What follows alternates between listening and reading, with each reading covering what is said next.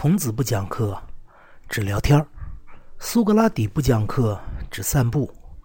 所以，翟胖也不讲课，只是说课。感谢大家关注翟胖。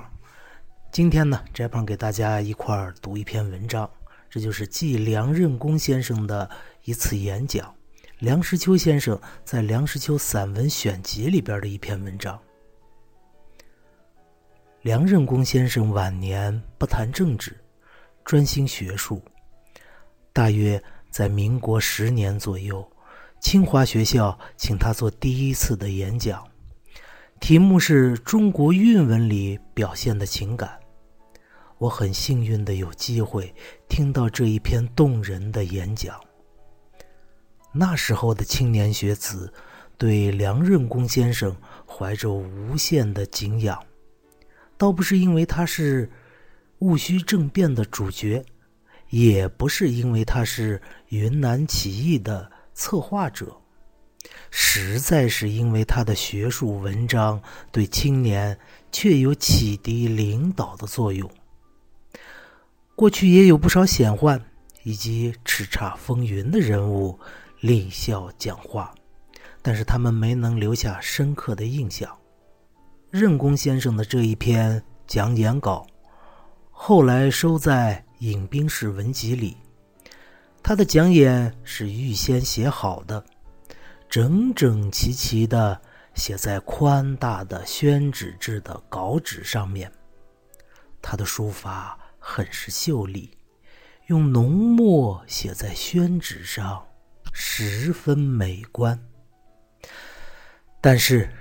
读他这篇文章和听他这篇讲演，那趣味相差很多，犹之乎读剧本与看戏之迥乎不同。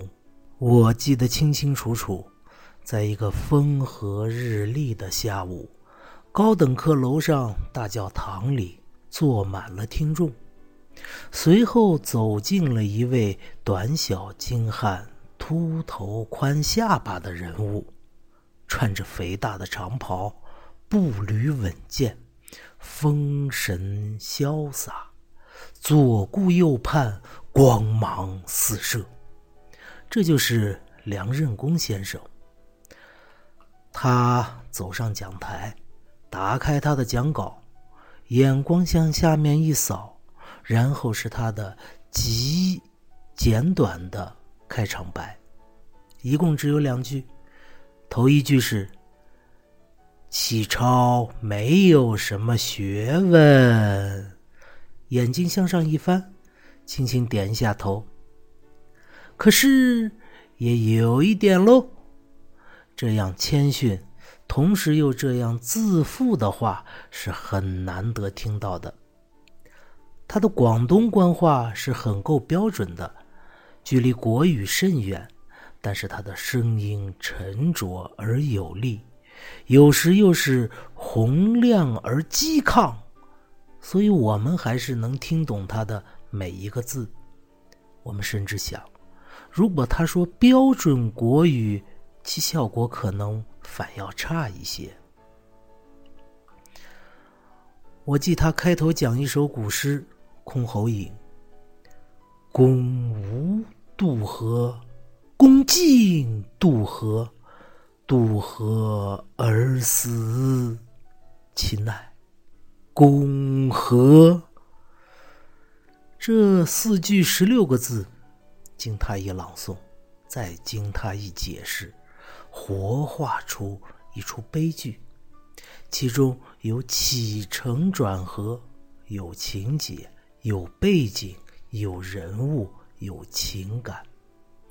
我在听先生这篇讲演后约二十余年，偶然获得机缘，在毛巾渡后船渡河，但见黄沙弥漫，黄流滚滚，景象苍茫，不禁哀从中来，顿时忆起先生讲的这首古诗。先生博闻强记，在笔写的讲稿之外，随时引证许多作品，大部分他都能背诵得出。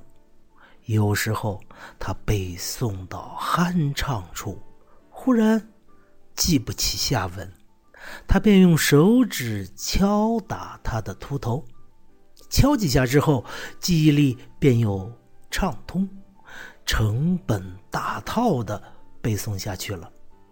他敲头的时候，我们平息以待；他记起来的时候，我们也跟着他欢喜。先生的讲演到紧张处，便成为表演。他真是手之、舞之、足之、蹈之，有时掩面，有时顿足，有时狂笑，有时叹息。听他讲到他最爱的桃花扇，讲到高皇帝在九天，不管那一段。他悲从中来，竟痛哭流涕而不能自已。他掏出手巾拭泪，听讲的人不知有几多也泪下沾襟了。又听他讲杜氏，讲到剑外忽传收蓟北，初闻涕泪满衣裳。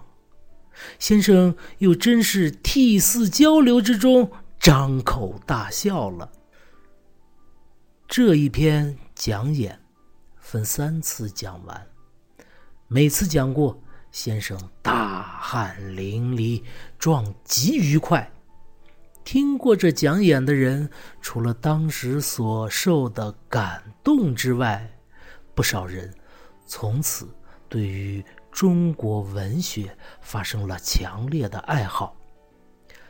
先生常自谓笔锋常带情感，其实先生在言谈讲演之中所带的情感，不知道更要强烈多少倍。有学问、有文采、有热心肠的学者，求之当世。能有几人？于是，我想起了从前的一段经历，比而记之。感谢大家收听这一次的翟胖说课，再见。